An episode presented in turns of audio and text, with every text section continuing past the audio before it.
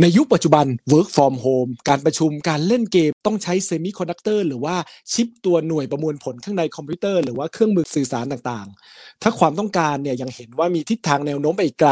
เราจะลงทุนในธีมที่ร้อนแรงอย่างนี้ยังไงเนี่ยเราได้ผู้เชี่ยวชาญ ดร ธนพลศรีธัญพงศ์จะมาเล่าวิเคราะห์เจาะลึกในการลงทุนแบบ thematic ในช่วงของเซมิคอนดักเตอร์ในวันนี้ครับผม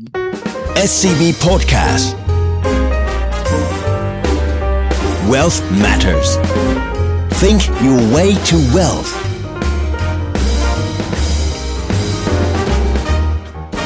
Presented by SCB Wealth สวัสดีครับ ขอต้อนรับเข้าสู่รายการ Well Matters เจาะลึกทุกประเด็นการเงินการลงทุนอินไซต์เข้มข้นแบบคนวงใน ผมออสตินเปียศักดิ์มณสันครับ วันนี้ผมได้รับเกียรติจากแขกรับเชิญพิเศษ ได้แก่ ดร ธนพลศรีธัญพงศ์ท่านเป็นผออาวุโส SCBS CIO ท่านเป็นผู้เชี่ยวชาญด้านเศรษฐกิจและการลงทุนแบบ thematic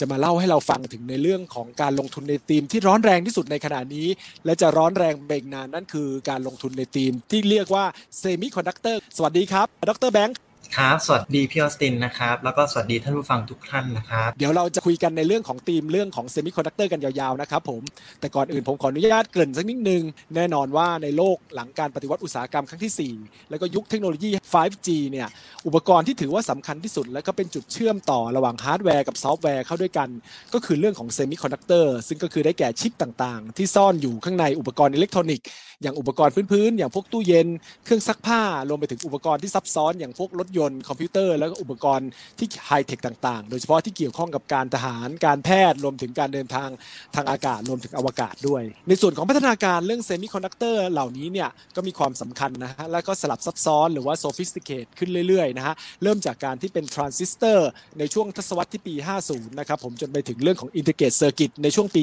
70 ซึ่งตัวนี้ก็ยังเป็นสินค้าที่สำคัญ แล้วก็เป็นสินค้าที่ส่งออกของไทยด้วยนะครับผมรวมไปถึงปัจจุบันเนี่ยก็ได้มีการพัฒนาเป็นไมโครโปรเซสเซอร์นะครับผมแล้วก็อุปกรณ์เซมิคอนดักเตอร์ปัจจุบันเนี่ยก็มีความพิเศษความสลับซับซ้อนมากขึ้น แล้วก็ทำให้อุปกรณ์ไอทีต่างๆ เช่นสมาร์ทโฟนเนี่ยสามารถทำฟังก์ชันที่สลับซับซ้อนได้ และเมื่อโลกเผชิญกับภาวะโควิด -19 ความต้องการเซมิคอนดักเตอร์ก็เพิ่มมากขึ้นเป็นทวีคูณ สิ่งสำคัญก็คือเกิดจากเรื่องของการที่ทั่วโลกในทำสิ่งที่เรียกว่า work from home หรือว่า work from anywhere นะครับผมทำให้ความต้องการอุปกรณ์สื่อสารก็เพิ่มขึ้นเป็นทวีคูณนะครับรวมไปถึงเรื่องกับรถยนต์สมัยใหม่นะครับไม่ว่าจะเป็นรถ EV หรือว่ารถยนต์เครื่องยนต์สันดาปรถรถน้ำมันปกติเนี่ยนะครับผมก็มีความต้องการเซมิคอนดักเตอร์เพิ่มมากขึ้น ความต้องการเหล่านี้ก็ทำนำมาสู่เรื่องของการขาดแคลนเรื่องของเซมิคอนดักเตอร์ในปัจจุบันนะครับผมแล้วก็เป็นที่มาของปัญหานานับประการ เช่น การขาดแคลนรถยนต์ผลิตใหม่ รวมถึงอุปกรณ์อิเล็กทรอนิกส์ต่างๆทำให้ราคาสินค้าอิเล็กทรอนิกส์รถยนต์ใหม่หรือแม้แต่กระทั่งรถมือสองได้เพิ่มมากขึ้น นอกจากนั้นเนี่ยเซมิคอนดักเตอร์ก็ยังมีความสำคัญในแง่ของการเมืองระหว่างประเทศ หรือว่า geopolitics หรือปัญหาความสัมพันธ์ระหว่างประเทศด้วย เนื่องจากผู้ผลิตที่สำคัญที่สุดและล้ำหน้าที่สุดก็คือ TSMC นะครับผมซึ่งเป็นผู้ผลิต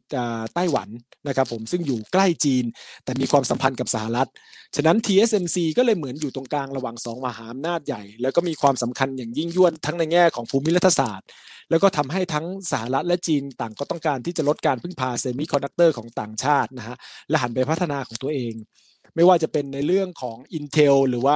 NVIDIA ของสหรัฐหรือในฝั่งของจีนก็อย่างเช่น SMIC แต่พวกนี้ต้องยอมรับว่าความพัฒนาการของเขาเนี่ยยังไม่เท่ากับเรื่องของ TSMC นะครับผมก็เลยทำให้เรื่องของการ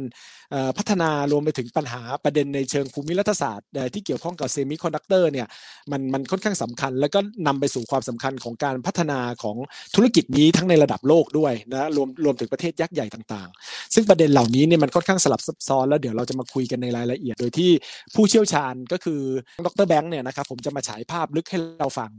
ดรแบงค์ครับขออนุญาตถามคำถามแรกเลยแล้วกัน อยากให้ช่วยฉายภาพภาพรวมของกลุ่มเซมิคอนดักเตอร์ในปัจจุบัน ตั้งแต่ที่ผ่านมาจนถึงปัจจุบันนี้เป็นยังไงบ้างครับผมครับ ก็ขอบคุณพี่ออสตินมากนะครับ ที่เกริ่นนำภาพทัศน์รายละเอียดของตัวโลกของตัวเซมิคอนดักเตอร์นะครับ ให้ทางผู้ฟังเนี่ย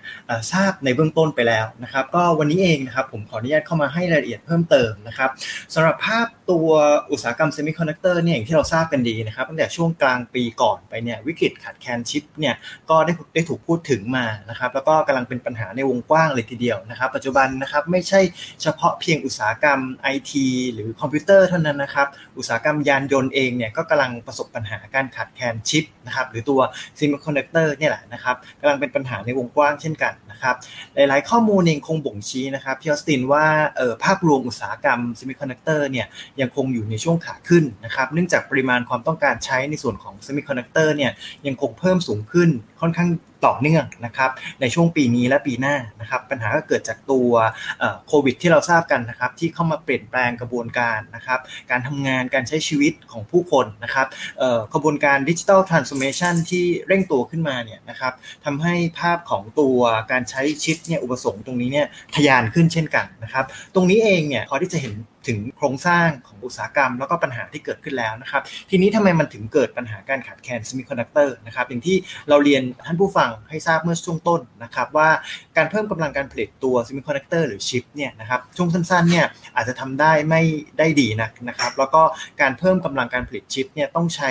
ระยะเวลามากนะครับ เพราะฉะนั้นเนี่ยการผลิตนะครับ เพื่อสนองกับตัวอุปสงค์ในปัจจุบันเนี่ยมันไม่ทันนะครับแล้วก็ตัวผลิตภัณฑ์นี้เนี่ยเป็นผลิตภัณฑ์ขนาดเล็กที่มีความซับซ้อนสูงนะครับต้องการทักษะเยอะนะครับแล้วก็ใช้เครื่องจักรกลเฉพาะทางในการผลิตด้วยเนี่ยนะครับเหล่านี้เองเป็นภาพทั้งหมดก่อนนะครับเป็นภาพรวมว่าอุตสาหกรรมนี้นะครับเซมิคอนดักเตอร์เนี่ยยังคงอยู่ในภาวะการขาดแคลนชิปอยู่ แล้วก็การ เพิ่มกำลังการผลิตช่วงสั้นเนี่ยยังอาจจะยังทำได้ไม่ไม่ดีนักนะครับ แล้วก็ภาพยังอยู่ในช่วงขาขึ้นในเรื่องของการใช้ในส่วนของปริมาณ แล้วก็ราคาด้วยนะครับ ก่อนจะเข้าไปถึงนัยยะต่อเรื่องของการลงทุนเนี่ยนะครับ ผมอยากจะฉายภาพอีกสักนิดหนึ่งนะครับว่า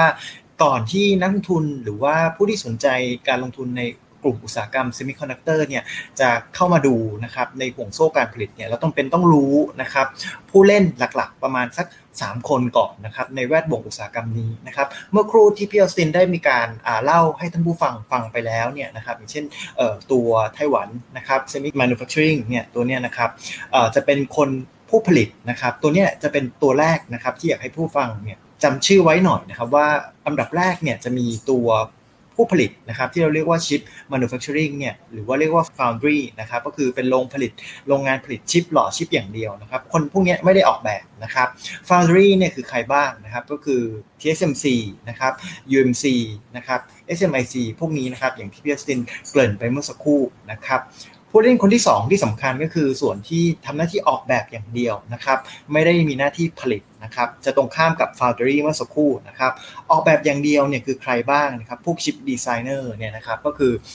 NVIDIA นะครับ AMD พวกนี้เป็นชื่อที่คุ้นๆกันนะครับ ท่านไหนที่เนี่ยที่มีการใช้การ์ดจอนะครับในการเล่นเกมเนี่ยอาจจะพอคุ้นชื่อดีนะครับ อันนี้ก็จะเป็นผู้ผลิต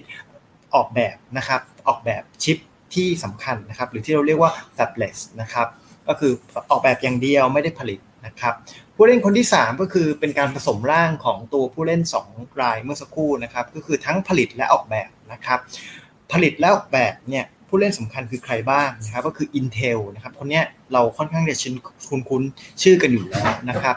ตรงนี้เราเรียกรวมๆ ของผู้ที่มีทั้งหน้าที่ผลิตออกแบบ และผลิตเนี่ยว่า IDM นะครับ Integrated Device Manufacturer นะครับ ตรงนี้นะครับ 3 กลุ่มนะครับที่เซนที่แล้วก็เป็นกลุ่มที่เราอยากให้ทางท่านผู้ฟังเนี่ยรู้ไว้เบื้องต้นก่อนนะครับว่าการที่จะเข้ามาในโลกของเซมิคอนดักเตอร์เนี่ยห่วงโซ่การผลิตของเขาเนี่ยมีทั้งหมด 3 ผู้เล่นหลัก นะครับจริงๆมีผู้เล่นอื่น ๆอีกนะครับ แต่ว่าตัวอย่างข้างต้นนี่ก็จะเป็นตัวอย่างที่ที่เริ่มทำให้ทุกคนเห็นภาพแล้วว่า เริ่มจากออกแบบมาผลิต นะครับแล้วก็มีกลุ่มคนที่ทั้งออกแบบและผลิตด้วยนะครับจริงๆ มันจะรวมไปถึงคนที่ใช้เป็น end user นะครับอย่างเช่น บริษัทที่ผลิตสินค้าอิเล็กทรอนิกส์นะครับเช่นทาง Apple พวกนี้นะครับที่มีการใช้ชิปในลักษณะ end user อีกที แต่ว่าเบื้องต้นก่อนในฝั่ง semiconductor เลยนี่ก็จะมี 3 คนนะครับมาที่ตัวราคาหุ้นบ้างครับอุตสาหกรรมในส่วนนี้เนี่ยจริงๆราคาหุ้นนะครับภาพใหญ่นะครับล้อไปกับภาพอุตสาหกรรมนะครับว่าราคายังคงปรับเพิ่มขึ้นได้ค่อนข้างดีนะครับมาจนกระทั่งช่วงประมาณปลายไตรมาส2นะครับราคาจะเริ่มไซเวย์ละนะครับแล้วก็เริ่มจากการประกาศงบของผู้นำการผลิตนะครับตัว Foundry เมื่อสักครู่คือ TSMC เนี่ยเริ่มเห็นการปรับฐานลงของกลุ่ม กลุ่มอุตสาหกรรมเซมิคอนดักเตอร์นะครับหุ้นกลุ่มนี้เนี่ยมันปรับฐานลงเกิดจากการที่นักลงทุนเริ่มมองกันแล้วนะครับว่าราคาเนี่ยกับตัวความสามารถในการทำกำไรช่วงสั้นเนี่ยขีดที่เรียกว่าอาจจะเริ่มจำกัดนะครับเพราะว่าการผลิตอย่างที่เราเล่าให้ท่านผู้ฟังฟังไปเมื่อครู่แล้วนะครับว่าการผลิตมันผลิตไม่ทันแล้ว เพราะฉะนั้นเนี่ยอัตราการทำกำไรช่วงสั้นเนี่ยมันอาจจะไม่ได้เพิ่มขึ้นมากนะครับนั่นเป็นตัวแรกเหตุผลแรกที่ทำให้เห็นราคาที่เริ่ม sideway แล้วก็เริ่มเห็นการปรับฐานนะครับแต่ว่าภาพใหญ่เนี่ยอุตสาหกรรมยังคงมีแนวโน้มที่ค่อนข้างดีนะครับเพราะว่าอัตราการทำกำไรเนี่ยยังคงทรงตัวในระดับสูงนะครับแล้วก็ cycle นะครับถ้าเรามองกันนะครับพี่ออสตินเซมิคอนดักเตอร์เนี่ยทุกรอบเนี่ยเขามีรอบของเขานะครับเซมิคอนดักเตอร์เปรียบเสมือนเป็นสินค้าโภคภัณฑ์ตัวหนึ่งเหมือนกันนะครับ ทุกครั้งที่เราเข้ามาอยู่ในวัฏจักรขาขึ้นของเซมิคอนดักเตอร์เนี่ยมันจะมีรอบของมันนะครับรอบหนึ่งตกเฉลี่ยประมาณตั้งแต่4 quarter ถึง8 quarter นะครับโดยเฉลี่ยสักประมาณ8 quarter ถ้าถ้าเราดูประสบการณ์ย้อนหลังไปประมาณ 10 ปีนะครับเพราะฉะนั้นเนี่ยรอบนี้เนี่ยเซมิคอนดักเตอร์ขาดแคลนเราคุยกันตั้งแต่ช่วงกลางปีก่อน quarter ที่ 3 4 ปีก่อนมาถึง quarter ที่ 1 ที่ 2 ปีนี้นะครับเพราะฉะนั้นเนี่ยเรายังอยู่แค่ครึ่งเดียวนะครับจาก8 quarter ที่เป็น cycle ขาขึ้นนะครับเพราะฉะนั้นเรายังมองอยู่นะครับว่า cycle ขาขึ้นเนี่ยยังมี room ที่จะไปต่อได้นะครับแล้วก็การผลิตชิปเนี่ยอย่างที่เราบอกนะครับว่าโควิด -19 เองนะก็เข้ามาเร่งกระบวนการการเกิด digital transformation นะครับแล้วก็ภาพของปัจจัยโครงสร้าง พื้นฐานเดิมอยู่แล้วที่สนับสนุนการใช้ชิป การใช้เทคโนโลยีเนี่ยไม่ว่าจะเป็น 5G นะครับ IoT EV นะครับพวกรถยนต์ไฟฟ้า gaming พวกนี้นะครับมันกำลังอยู่ในช่วงของ booming ช่วงวัฏจักรขาขึ้นของตัวเทคโนโลยีเหล่านี้เช่นกันนะครับเพราะฉะนั้นการใช้ชิป หรือเซมิคอนดักเตอร์เนี่ยย่อมจะอยู่ในช่วงของขาขึ้น ล้อไปกับปัจจัยเชิงโครงสร้างนี้เช่นกันนะครับแล้วก็มีปัจจัยเชิงวัฏจักรที่โควิด -19 เนี่ยเข้ามา disrupt นะครับทำให้ปัจจัยการใช้อุปสงค์การใช้ชิปเนี่ยยังคงเพิ่มได้อย่างต่อเนื่องนะครับก็ยังเป็นภาพใหญ่นะครับที่เรามองทั้งตัวอุตสาหกรรม แล้วก็ราคาหุ้นเนี่ยยังมีแนวโน้มไปต่อได้นะครับแม้ว่าจะเกิดการปรับฐานช่วงสั้นจากความคาดหวังการทำกำไรของนักลงทุนบ้างก็ตามนะครับจัดเต็มนะครับผมก็เห็นภาพชัดเจนนะครับในแง่ของเรื่องของเซมิคอนดักเตอร์นะฮะตามที่ดรแบงค์ได้เรียนท่านผู้ฟังไปนะเป็นในเรื่องของ demand ที่เติบโตขึ้นมาแรงแต่ supply เขาผลิตไม่ทัน เพราะว่าเขาเป็นของที่ค่อนข้างใช้เทคโนโลยีชั้นสูงนะครับผมแล้วก็ ดรแบงก์ก็ได้ฉายถึงภาพว่ามีแบ่งเป็นกลุ่มๆต่างๆนะฮะทั้งแบบผู้ผลิตเลยที่อย่าง TSMC ซึ่งเขาเป็นผู้ผลิตตัว Foundry นะฮะตัวตัวพื้นฐานเลยนะฮะรวมถึงทั้งเรื่องของ chip designน์นะครับผมรวมไปถึงผู้เล่นที่เป็นทั้งผู้ผลิตแล้วก็ออกแบบอย่างพวก Intel อะไรต่างๆนะครับผมแล้วก็ end user ด้วย รวมไปถึงภาพของถ้าเผื่อนักลงทุนสนใจก็คือเรื่องของราคาหุ้น ซึ่งปรับตัวได้ดีแล้วก็เรื่องของปัจจัยพื้นฐานอัตราการทำกำไรยังค่อนข้างดีอยู่นะฮะรวมไปถึงเรื่องของการที่ไซเคิลเนี้ยมันเพิ่งผ่านมาได้แค่ครึ่งเดียวนะฮะตามที่ดรแบงค์ได้วิเคราะห์ไว้นะครับผมฉะนั้นมันมีอีกอย่างน้อย4 quarter หรือว่า 1 ปีเลยที่ที่สามารถที่จะเป็นขาขึ้นในรอบนี้แล้วรวมไปถึงภาพระยะยาวต่างๆ ว่าเรื่องของการที่ธุรกิจต่างๆเนี่ยรวมถึงไลฟ์สไตล์ของคนเราเนี่ยเป็น digital innovation ต่างๆ ที่มีการเพิ่มมากขึ้น การเล่นเกม การใช้การ work from home อะไรต่างๆ ก็ทำให้ความต้องการนี้เป็นภาพขาขึ้นระยะยาวด้วยคราวนี้เนี่ย ฟังมาถึงตรงนี้เนี่ยรู้สึกว่าเออมันมีปัจจัยที่ค่อนข้าง rosy ปัจจัยที่ค่อนข้างเป็นบวก แล้วคราวนี้ถ้าขออนุญาตถามในเรื่องของปัจจัยเสี่ยงของกลุ่มธุรกิจเซมิคอนดักเตอร์เนี่ยถ้านักลงทุนอาจจะต้องระมัดระวังบ้างเนี่ยโดยเฉพาะในระดับโลกเนี่ยดรแบงค์เนี่ยมองภาพคืออะไรบ้างครับผม ก็สำหรับปัจจัยเสี่ยงนะครับ แน่นอนว่าเราต้องดูอันดับแรกนิดนึงก่อนนะครับว่า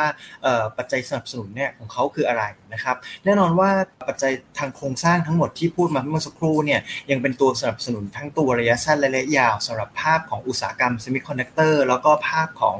การปรับขึ้นของตัวราคาหุ้น ทั้งใน 3 กลุ่มที่เกี่ยวข้องนะครับไม่ว่าจะเป็นผู้ผลิต Foundry นะครับผู้ออกแบบ Fabless นะครับหรือว่าคนที่ทำหน้าที่ทั้งออกแบบและผลิตนะครับหรือที่เราเรียกว่า Integrated Device Manufacturer หรือกลุ่ม IDM นะครับตรงนี้ปัจจัยสนับสนุนผมเรียนสั้นๆ ไว้เป็น Key Take ก่อนนะครับแน่นอนว่าปัจจัยเสี่ยงจะมาจากปัจจัยสนับสนุนอาจจะไม่เป็นไปตามคาดนะครับก็คือกลับด้านกันกับที่เรามองนะครับอันดับแรกคือในเรื่องของตัว PC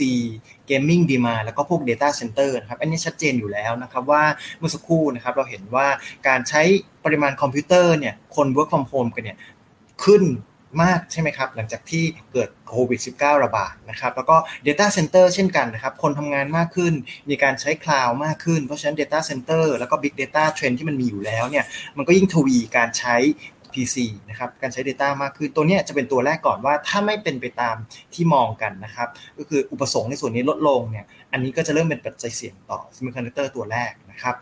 ปัจจัยที่2นะครับคือในเรื่องการใช้ Memory แล้วก็ Storage นะครับอย่างที่บอกว่าอุปกรณ์เดี๋ยวนี้นะครับเราจะเห็นนะครับ Memory เนี่ยก็เพิ่มกันทุกปีนะครับแล้วก็ภาพของการใช้เนี่ยนะครับมันยังมีต่อเนื่องนะครับ จริงๆ จะล้อไปกับเหตุผลข้อที่ 1 ด้านเมื่อกี้นะครับว่า PC นะครับแล้วก็พวก Electronic Device นะครับ วกมือถือพวกนี้นะครับ ตรงนี้ถ้ามีการใช้ที่น้อยลงนะครับอะแน่นอนว่า consumer device เหล่านี้ใช้น้อยลง memory ที่จะไปใส่อยู่ใน consumer device เหล่านี้ก็จะน้อยลงตามนะครับเพียสิงเพราะฉะนั้นเนี่ยภาพของการใช้ตรงนี้จะล้อกันไปนะครับ อันเนี้ยเราก็แอบสังเกตง่าย ๆ ว่าถ้ายอดขาย iPhone เนี่ยเริ่มแผ่วลงนะครับดูกันง่ายง่าย ๆเลยนะครับ ตัวเนี้ยก็จะเป็นตัวหนึ่งที่เป็นสัญญาณบอกเหมือนกันว่า ปริมาณการใช้เซมิคอนดักเตอร์ในส่วนของการใช้ในส่วนของคอน sumer electronic เนี่ยอาจจะเริ่มชะลอลงแล้วหรือเปล่านะครับแต่เราเห็นชัดนะครับ แม้ในกระทั่งท่ามกลางวิกฤตโควิดเนี่ยนะครับแล้วก็ในในยอดขายที่ forecast กันในปีนี้หรือปีหน้าเนี่ยจะเห็นว่าอุปกรณ์อิเล็กทรอนิกส์ลักษณะ high-end อย่างตัว Apple device นะครับ iPhone เนี่ยยังคงมีมุมมองนะครับจากสำนักวิจัยทั่วโลกที่ยังค่อนข้าง bullish อยู่ก็คือยอดขายยังคงสูงนะครับตรงนี้ถ้าไม่เป็นไปตามคาดเมื่อไหร่ การใช้เซมิคอนดักเตอร์ก็จะลดลง นะครับประเด็นสุดท้ายคือในเรื่องของตัวอุตสาหกรรมอื่นๆนะครับเช่นในส่วนของ EV แล้วก็ภาคของอุตสาหกรรมพวกภาคอุตสาหกรรมการผลิตนะครับที่เดี๋ยวนี้ระบบการใช้ autonomous driver ต่างๆเนี่ยนะครับรถยนต์ไม่มีคนขับ แล้วก็ภาพของอุตสาหกรรมการผลิตเองที่มีการใช้ automation robotic เข้ามา พวกนี้พื้นฐานของการสั่งการนะครับการประมวลผลเนี่ยมันมาจากชิปทั้งนั้นเลยนะครับไม่ว่าจะเป็น advanced logic chip ชิปรุ่นใหม่ๆนะครับที่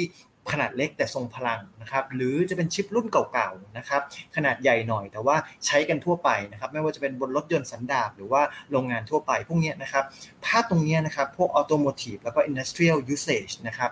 ตรงนี้ถ้าเกิดว่าเกิดการชะลอนะครับในฝั่งนี้เช่นกันนะครับสมมตินะครับพี่เซน10 EV อยู่ดีๆ ไม่มาแล้วนะครับอย่างเงี้ยอันนี้เป็นต้นเลยว่าการปริมาณการใช้ชิปลักษณะ advanced chip ก็จะลดลงเช่นกันนะครับแต่จากที่เล่ามาประมาณ 3 เหตุผลเมื่อสักครู่นะครับทั้ง PC gaming database นะครับ memory storage แล้วก็ consumer device แล้วก็ประเด็นสุดท้ายในส่วนของ automotive แล้วก็ industrial เนี่ยเราจะเห็นนะครับว่า 3 ปัจจัยหนุนตรงเนี้ยเหตุผลมันยังคงค่อนข้างที่จะแข็งแกร่งนะครับในการที่จะเป็นตัวหนุนนะครับภาพในเชิงวัฏจักร ของการใช้เซมิคอนดักเตอร์อยู่ แต่แน่นอนว่าความเสี่ยงมันจะเกิดขึ้นถ้า 3 เหตุผลเนี่ยไม่เป็นไปตามที่คาดนะครับ นอกจากนี้เองเราต้องดูนะครับปัจจัยโควิด -19 เนี่ยก็ยังเรียกว่านิ่งนอนใจกับเขาไม่ได้นะครับ อย่างที่เราทราบกันดีว่าสายพันธุ์เดลต้ามีการระบาดง่ายระบาดหนักนะครับ แล้วก็เกิดมักจะเกิดเป็นคลัสเตอร์ด้วยนะครับ ตรงนี้เนี่ยถ้าเกิดการปิดโรงงานขึ้นมาเนี่ยซึ่งเดิม capacity ในการผลิตมันค่อนข้างที่จะแน่นแล้วก็เต็มอยู่แล้วเนี่ยถ้าเกิดมีการปิดขึ้นมาอีกปัญหาชิป ก็จะยิ่งขาดแคลนหนักเข้าไปอีกนะครับ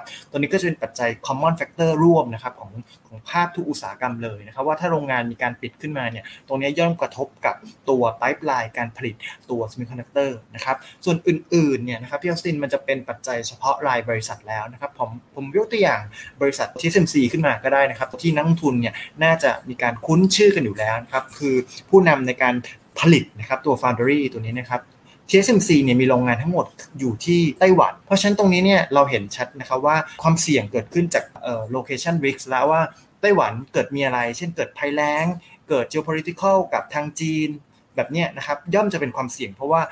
โรงงานการผลิตเนี่ยกระจุกตัวอยู่ บน location เดียวนะครับแบบนี้ก็จะเป็นความเสี่ยงรายบริษัทที่นักลงทุนอาจจะต้องพิจารณาเพิ่มเติม บนการลงทุนของกลุ่มเซมิคอนดักเตอร์ไม่ว่าจะเป็นในฝั่งของสายการผลิต ไม่ว่าจะเป็นตัวไหนก็ตามนะครับเป็นปัจจัยเฉพาะรายบริษัทนั่นเองนะครับที่นักลงทุนอาจจะต้องเข้าไปดูนะครับว่ามันจะมีปัจจัยกระทบอย่างไรมากน้อยเท่าไหร่ต่อโครงสร้างรายได้ แล้วก็ในเรื่องของปริมาณการผลิต ของเขานะครับก็จะเป็นปัจจัยที่เป็นปัจจัยต่ออุตสาหกรรม แล้วก็รวมถึงปัจจัยเฉพาะรายบริษัทด้วยครับพี่ออสตินที่อาจจะต้องเป็นความเสี่ยงที่นักลงทุนต้อง ต้อง remark เอาไว้นะครับครับแหมชัดเจนมากครับดรแบงค์อย่างที่เรียนนะครับผมก็คือปัจจัยเสี่ยงต่างๆเนี่ยไม่ว่าจะเป็นเรื่องของการที่ความต้องการในตัวชิปต่างๆ ไม่ว่าจะเป็นการใช้ในเรื่องของ Data Center ในเรื่องของ Memory Storage หรือว่าในเรื่องของ Automation พวกหุ่นยนต์ระบบสมองกลอะไรต่างๆ รวมถึงตัว EV AV ต่างๆนะครับผมรถยนต์ไฟฟ้า รถยนต์ขับเคลื่อนอิสระต่างๆเนี่ยถ้า demand เขาเกิดน้อยลงก็ความต้องการในเซมิคอนดักเตอร์ก็น้อยลงด้วย แต่ว่าท่านผู้ฟังก็คงเห็นเหมือนผมนะครับว่าภาพแบบนี้เนี่ยมันไม่น้อยลงง่ายๆหรอกนะฮะถ้าระยะเวลาผ่านไปในความต้องการของเหล่านี้ก็น่าจะยิ่งเพิ่มมากขึ้นนะฮะนอกจากตัวดรแบงก์ก็ฉายในภาพในเรื่องของความเสี่ยงในเชิงบริษัทนะครับผมอย่างเช่น TSMC ซึ่งเป็นบริษัทที่ advance สุดนะครับผมแล้วก็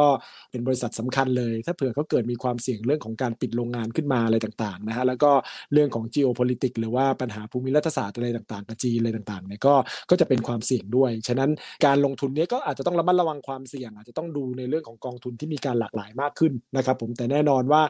กลุ่มเหล่านี้เนี่ยก็เป็นกลุ่มที่สำคัญทั้งนั้นนะครับ ผมในแง่ของผู้ผลิตหลักๆ อย่างที่ดรแบงค์ได้ได้เรียนไว้ในตอนต้นนะครับ ผมทั้งในเรื่องของตัว TSMC รวมถึง SMIC ของทางจีน แล้วก็ที่อื่นๆด้วย ฉะนั้นเข้ามาสู่ประเด็นหลักเลยแล้วกันนะครับ ผมแน่นอนว่านักลงทุนหลายท่านนะครับ ผมฟังก็น่าจะสนใจในการลงทุนตัวเซมิคอนดักเตอร์ขึ้นค่อนข้างแน่นอน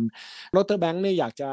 ช่วยฉายภาพให้หน่อยได้ไหมครับว่าถ้าเผื่ออยากจะศึกษาหาความรู้เพิ่มเติมจากที่เราคุยกันตอนนี้เนี่ยจะไปศึกษาหาความรู้ได้ที่ไหนครับผมครับครับเพียสินครับก็อย่างที่เราเล่าให้ท่านผู้ฟังฟังไปเมื่อสักครู่แล้วนะครับว่าพอเราทราบเรื่องโครงสร้างนะครับห่วงโซ่ประทานสายการผลิตนะครับว่ามีผู้เล่นคือผู้ผลิต foundry นะครับมีผู้ออกแบบนะครับ fabless แล้วก็มีผู้ที่ทำหน้าที่ทั้งออกแบบและผลิตเนี่ยหรือ IDM นะครับสามกลุ่มเนี้นะครับพอเราเลือกคนที่ชอบได้นะครับหรือว่าพอเรารู้โครงสร้างแล้วเนี่ยว่าเออกลุ่มไหนนะครับกลุ่มไหนเนี่ยน่าจะได้ประโยชน์มากที่สุดนะครับลำดับถัดไปเนี่ยจะต้องมองไปที่ตัว vehicle หรือ channel นะครับในการที่เออเราจะเข้าไปมีเริ่มต้นการลงทุนได้อย่างไรนะครับจริงๆ ในยุคสมัยที่การลงทุนเป็นเรื่องง่ายขึ้นกว่าแต่ก่อน แล้วก็การลงทุนในเปิดกว้างเนี่ยผมอาจจะยกตัวอย่างนะครับตัว Product ตัวหนึ่งที่นักลงทุนสามารถเสิร์ชหาข้อมูลดูได้เองได้ง่าย ๆ แล้วก็เป็น Product การลงทุนที่เราเรียกว่าตัว ETF นะครับตัว Exchange Traded Fund นะครับแล้วก็ที่มีการซื้อขายกันอยู่บนตลาดอยู่แล้วนะครับ เพราะฉะนั้นตรงนี้เนี่ยอาจจะเป็นจุดเริ่มต้นที่ง่ายที่สุดนะครับ ตัวที่เราแนะนำนะครับก็จะเป็นตัวที่เรียกว่า SOXX นะครับ SOXX ตัว iShare Semiconductor ETF จาก BlackRock นะครับตัวนี้นะครับก็จะเป็นตัวหนึ่งที่นักทุนทั่วโลกใช้ในการติดตามนะครับ เพราะเป็นตัวดัชนี ETF ตัวหนึ่งที่มันรวม semiconductor ผู้เล่นเนี่ยทั้งหมดนะครับ ที่เราเล่ามาสักครู่ให้ท่านผู้ฟังทั้งหมดแล้วเข้ามาอยู่ในตัว index เดียวเลยนะครับ ตรงนี้นะครับถ้าทุกท่านลองย้อนไปดูนะครับช่วง 3 ปีย้อนหลังจะเห็นเลยนะครับ กราฟนี่จะค่อนข้างพุ่งทะยานขึ้นค่อนข้างเยอะมากเลยนะครับ เป็นการฉายภาพนะครับว่าปัจจัยเชิงโครงสร้างเนี่ยมันมีมาสักพักใหญ่แล้วนะครับ แล้วก็ยิ่งช่วงที่เกิดโควิดนะครับตั้งแต่ปีก่อนมาจนถึงปีนี้เนี่ยการปรับเพิ่มขึ้นของตัว index ตัวนี้ตัว ETF ตัวนี้นะครับมีการปรับเพิ่มขึ้นค่อนข้างมากนะครับตัวนี้ก็จะเป็นตัวหนึ่งนะครับที่ฉายภาพให้นักทุนเห็นภาพได้ง่าย ๆนะครับ ซึ่ง top holding ของทาง ETF ตัวนี้เนี่ยก็จะเป็นตัวที่เราเล่าให้ท่านผู้ฟังฟังไปเมื่อสักครู่แล้วนะครับก็มีทั้งครบเกือบทั้งหมดเลยนะครับไม่ว่าจะเป็น NVIDIA Intel อะไรพวกนี้นะครับแน่นอนว่ามีอีก choice หนึ่งให้นักทุนดูได้เช่นกันนะครับก็เป็น ETF ของอีกค่ายหนึ่งนะครับ SMH นะครับ SMH ตัว v a n X นะครับ v a n X Vector Semiconductor ETF นะครับตัวนี้ คล้ายคลึงกันนะครับ แต่ composition ของ index เนี่ยจะต่างกันบ้างนะครับ เช่น บางตัวอาจจะบางช่วงเวลาของบาง index เนี่ยจะให้น้ำหนักในฝั่งของผู้ผลิตเยอะหน่อยนะครับ หรือว่าผู้ออกแบบเยอะหน่อยก็คือมีการปรับน้ำหนักกันไปนะครับ แต่ว่าตัวนี้ก็จะเป็นตัวที่ดู คู่กันได้เลยกับ SOXX เมื่อสักครู่นะครับ SMH เนี่ยก็จะเป็นของทางแบรนด์ X นะครับสตัวนี้เนี่ยนักทุนทั่วโลกเขาใช้ดูประกอบกันคู่กันเลยนะครับ performance เนี่ยนะครับมีความต่างกันไม่มากนะครับอย่างที่เรียนไปแล้วนะครับตัวนี้จะเป็นประตูก้าวแรกนะครับสู่การเข้ามา monitor semiconductor ได้อย่างง่ายๆนะครับแต่สำหรับนักทุนที่เข้าใจโครงสร้างของตัวอุตสาหกรรมดีอยู่แล้วเนี่ยนะครับแล้วก็เข้าใจ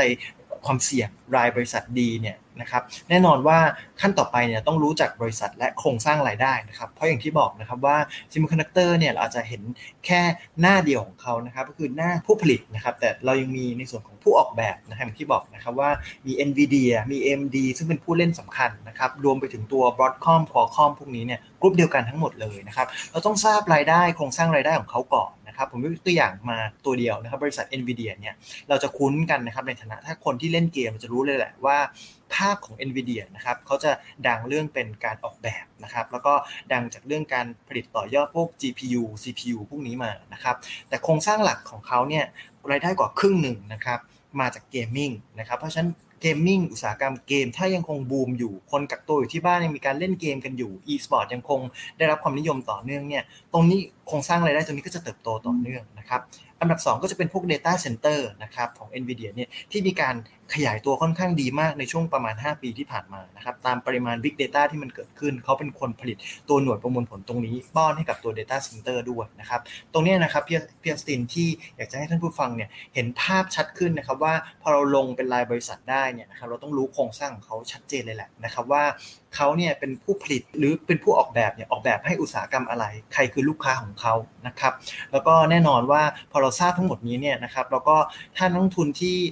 รู้สึกว่าอืม ไม่อยากจะทำกันบ้านเองทั้งหมดเนี่ยเชื่อว่าตอนนี้เนี่ยนะครับทางบรจของทางในประเทศไทยเนี่ยได้มีการนำนะครับตัว Product ได้เข้ามานะครับรับเข้ามาเป็นลักษณะกองทุนรวมที่นักทุนเนี่ยสามารถเลือกลงทุนได้เช่นกันนะครับก็จะง่ายกว่า 2ช้อยแรกนะครับที่อาจจะไม่ต้องไปตามตัว ETF โดยตรง หรือว่ารายบริษัทโดยตรง แต่ว่าเลือกลงทุนผ่านกองทุนรวมได้นะครับซึ่งมีประมาณ 4 บรจที่นำตัว ธีม semiconductor นี้เข้ามานะครับ performance ก็อย่างที่เรียนนะครับว่าไม่ได้แตกต่างกันมากนะครับจะมีแค่บางช่วงบางเวลาเท่านั้นที่บางกลุ่มเนี่ยมี performance ที่ดีมากๆนะครับเช่นบางช่วงเนี่ยเราจะเห็นว่า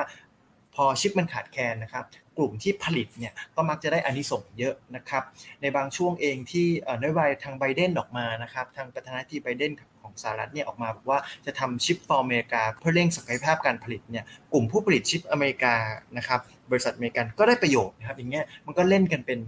ตามช่วงตามจังหวะนะครับแต่แน่นอนว่าธีมการลงทุนแล้วก็ Product การลงทุนเนี่ยปัจจุบันก็มีค่อนข้างพร้อมมือนะครับสำหรับนักลงทุนที่อาจจะเริ่มเข้าไปทยอยศึกษานะครับแล้วก็เราเชื่อว่าภาพของ semiconductor ภาพใหญ่นะครับยังอยู่ในช่วงของขา ขึ้นนะครับแต่ว่าแน่นอนราคาขึ้นมาสักพักหนึ่งแล้วนะครับการเลือกลงทุนในกลุ่มที่พอมี room ที่จะไปต่อได้ก็จะเป็นตัวหนึ่งที่ช่วยนักทุนในการพิจารณา แล้วก็เลือกลงทุนในภาพของตัว semiconductor นะครับมากไปกว่าที่นักทุนรู้จักเพียงแค่เสี้ยวเดียวนะครับแล้วก็ในส่วนอื่นๆยังมีอีก พอสมควรนะครับ ไม่ว่าจะเป็นอุตสาหกรรมที่เป็นต้นน้ำแล้วก็ปลายน้ำอย่างที่เรียนท่านผู้ฟังไปเมื่อสักครู่นะครับว่ายังรวมไปถึงตัว end user จริงๆตัว Apple นะครับที่ตัวเขาอาจจะไม่ได้อยู่ในฝั่งของ semiconductor แต่เป็นผู้ใช้งานชิปนะครับหรือว่าคนผลิตเครื่องจักรในการสร้าง semiconductor อีกทีหนึ่งเลยนะครับอย่างตัวหุ้นที่นักทุนคุ้นๆกันอย่างตัว ASML นะครับบริษัท ผลิตเครื่องจักรในการผลิตตัวชิปอีกทีนะครับ ภาพตรงนี้ก็จะเป็นจักรวาลที่ใหญ่ขึ้นไปอีกนะครับ ก็จะเป็นตัวหนึ่งที่ช่วยไกด์นะครับแนวคิดแล้วก็ไอเดียในการพิจารณาลงทุนของนักทุนได้ไม่มากก็น้อยขอบคุณมากครับอันนี้ตอบโจทย์ในทุกด้านเลยนะครับ ผมว่าถ้าเผื่อจะลงทุนสนใจที่จะลงทุนใน semiconductor เนี่ยอย่างแรกก็ต้องดูว่ากลุ่มไหนเราสนใจและกลุ่มไหนที่จะได้ประโยชน์มากสุดในช่วงไหนต่างๆนะครับ ผมไม่ว่าจะเป็นผู้ผลิตชิป หรือว่าผู้ออกแบบชิป หรือว่าผู้ใช้อะไรต่างๆนะครับผมหรือไม่อย่างนั้นเราก็สามารถที่จะลงทุนใน ETF ได้ที่ทางดรแบงค์ได้เรียนไปนะครับผมไม่ว่าจะเป็น SOXX หรือว่า SOXX iShare นะครับ SMH ของแบรนด์ X อะไรต่างๆนะครับผมหรือว่าแต่ถ้าเผื่อยังเข้าใจยากแล้วก็อยากที่จะเข้ามาลงทุนในประเทศไทย ในรูปแบบที่ง่ายๆขึ้นนะครับผมก็กองทุนในประเทศไทยก็มีการนำบริษัทเหล่านี้มาให้นักลงทุนได้เลือกนะครับในการลงทุนซึ่งผลประกอบการก็ค่อนข้างคล้ายกันนะครับผมอาจจะบางช่วงบางตอนอาจจะดีกว่าบ้าง โดยเฉพาะบางถ้าเผื่อในช่วงไหนที่ชิปขาดแคลนผู้ผลิตก็จะได้ประโยชน์อะไรต่างๆนะครับ ครับนอกจากนั้นนะครับ ดร.แบงก์ก็ยังได้ฉายภาพถึงเรื่องของอุตสาหกรรมต้นน้ำและก็ปลายน้ำของทางด้านตัว semiconductor ด้วยนะครับผมไม่ว่าจะเป็นในเรื่องของต้นน้ำอย่างเช่นผู้ผลิตเครื่องจักรในการใช้สร้างตัวชิปเนี่ยอย่างเช่น ASML เป็นต้น หรือว่าถ้าปลายน้ำก็คือพวกบริษัทที่ผลิตสมาร์ทโฟนอย่าง Apple เนี่ยที่ได้ใช้ประโยชน์จากเรื่องของตัว semiconductor ที่เข้ามาอะไรต่างๆเนี่ยนะครับผมก็จะได้ประโยชน์ตรงนี้ด้วย ฉะนั้นอันนี้ก็ก็เห็นภาพโดยรวมถ้าเผื่อเราอยากที่จะศึกษาหาความรู้ในด้านนี้อย่างที่เราราคุยกันมาตั้งแต่ในตอนต้นนะครับผมดร.แบงก์ก็ได้ฉายภาพโดยรวมตั้งแต่ว่าภาพรวมของกลุ่ม semiconductor เนี่ยแบ่งเป็นกี่แบบเป็นรูปแบบมีผู้เล่นหลักๆ เป็นใครบ้างนะครับผมแล้วก็เรื่องของปัจจัยสนับสนุนและปัจจัยเสี่ยง ซึ่งถ้าให้สรุปง่าย ๆ เห็นภาพก็คือในเชิงของภาพโดยรวมของเศรษฐกิจรวมไปถึงเรื่องของการเปลี่ยนแปลงของสังคมเนี่ยผมก็เห็นภาพว่ายังไงก็ต้องมาในระยะยาวนะฮะเราก็ต้องใช้ cloud computing เด็กๆ ก็ต้องเล่นเกมอะไรต่างๆ เราก็ต้องมีการใช้ประมวลผลรถยนต์อะไรต่างๆ ฉะนั้นมันมาอีกสักพักหนึ่งซึ่ง แต่ถามว่าถ้าเป็นความเสี่ยงก็คือว่าถ้า demand พวกนี้มันเริ่มลดลง ซึ่งก็ไม่น่าจะลดลงง่ายๆนะครับผมก็อย่างที่ดรแบงค์ได้เรียนไปนะฮะส่วนเรื่องของการศึกษาหาความรู้ก็อย่างที่เรียนไปว่ามีหลายกลุ่ม ไม่ว่าจะลงใน ETF ลงในกองทุนของไทย หรือว่าลงทุนในรายบริษัทก็ต้องศึกษาเพิ่มเติมด้วย อันนี้ก็เป็นภาพโดยรวมทั้งหมดนะครับผมดรแบงค์มีภาพอะไรที่อยากจะเสริมในเรื่องของเซมิคอนดักเตอร์ไหมครับผมครับเข้ามาสู่ช่วงทิ้งท้ายประเด็นที่อยากจะฝากนักลงทุนไว้นะครับแน่นอนว่าการลงทุนบนสินทรัพย์เสี่ยง เช่นพวกตราสารทุนหรือหุ้นเนี่ยย่อมมีความเสี่ยงนะครับผู้ลงทุนควรที่จะต้องศึกษา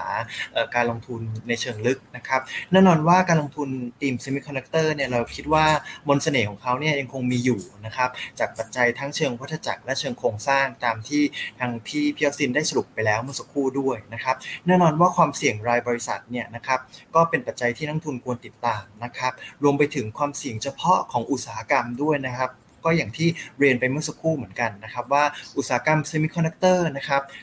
ภาพใหญ่เนี่ยเปรียบเสมือนตัวสินค้าโภคภัณฑ์ commodity ตัวหนึ่งเหมือนกันนะครับเขาจะมีรอบวัฏจักรของเขานะครับ รอบขาขึ้นแล้วก็ขาลงนะครับ ตอนนี้เราอยู่ประมาณกลางวัฏจักรนะครับ แน่นอนว่าโควิด -19 เนี่ยมองเป็นลักษณะการยืดวัฏจักรออกไปได้อีกนะครับ ในเรื่องของตัว up cycle ของตัวเซมิคอนดักเตอร์นะครับ เพราะว่าเร่งกระบวนการการใช้ชิปเนี่ยให้มันเร็วขึ้นมาอีกนะครับ แล้วก็เปลี่ยนแปลงพวกภาพดิจิตอลไลเซชันเนี่ยให้มันชัดขึ้นมานะครับ ความเสี่ยงเฉพาะรายอุตสาหกรรมนะครับของ semiconductor เนี่ยก็จะเป็นตัวหนึ่งที่นักทุนต้องพึงระวังไว้เช่นกันนะครับเพราะว่าอย่างเช่นถ้านักทุนลงทุนบนทีม semiconductor ล้วนเลยเนี่ยนะครับบนตัว risk scoring นะครับของผลิตภัณฑ์การลงทุนเนี่ยความเสี่ยงจะอยู่ที่ระดับ 7นะครับก็เป็นการลงทุนที่มีการกระจุกตัว อาจจะเรียกว่าสูงนะครับมากกว่าการลงทุนในตราสารทุนหรือหุ้นทั่วไปเล็กน้อยนะครับเพราะปกติอยู่ที่ระดับ 6 ตัวนี้ก็เนื่องจากว่าการลงทุนทั้งหมดเนี่ยจะกระจุกตัวอยู่เฉพาะอุตสาหกรรมนี้อุตสาหกรรมเดียวนะครับ เพราะฉะนั้นเนี่ยภาพทั้งหมดที่เป็นไซเคิลนะครับ แม้ว่าเราจะเชื่อว่ายังอยู่ใน up cycle นะครับแต่ว่าถ้าสมมติฐานที่เรามองนะครับไม่ได้เป็นไปตามคาดนะครับอย่างที่เล่าไปเมื่อตอนต้นชั่วโมงเนี่ยก็อาจจะทำให้ตัว performance นะครับของหุ้นนะครับกลุ่ม semiconductor เนี่ยอาจจะไม่เป็นไปตามคาดเช่นกันนะครับก็จะเป็นความเสี่ยงในเรื่องของการลงทุนที่อยากจะฝากนักลงทุน แล้วก็ผู้ฟังทุกท่านไว้นะครับในส่วนสุดท้ายครับ ครับแหมชัดเจนมากนะครับผมเตือนถึงความเสี่ยงชัดเจน ผมว่าว่ามียังไงบ้างนอกจากในเรื่องของโอกาสต่างๆ ที่เราได้เห็นภาพอยู่แล้วนะฮะก็วันนี้ชัดเจนนะครับในเรื่องของการแนะนำการลงทุนในในเชิงของ thematic ในในส่วนของเซมิคอนดักเตอร์ในวันนี้นะครับผมก็พบกับรายการ Wealth Matters เจาะลึกทุกประเด็นการเงินการลงทุน insight เข้มข้นแบบคนวงในได้ใหม่ ในครั้งต่อไปนะครับผมออสตินปียศักดิ์มานาสันแล้วก็ดรแบงค์ธนพลศรีธัญพงศ์นะครับผมก็ขอลาท่านผู้ฟังไปก่อนในคราวนี้นะครับ พบกันใหม่ในคราวหน้าครับ สวัสดีครับ สวัสดีครับ SCB Podcast Wealth Matters Think your way to wealth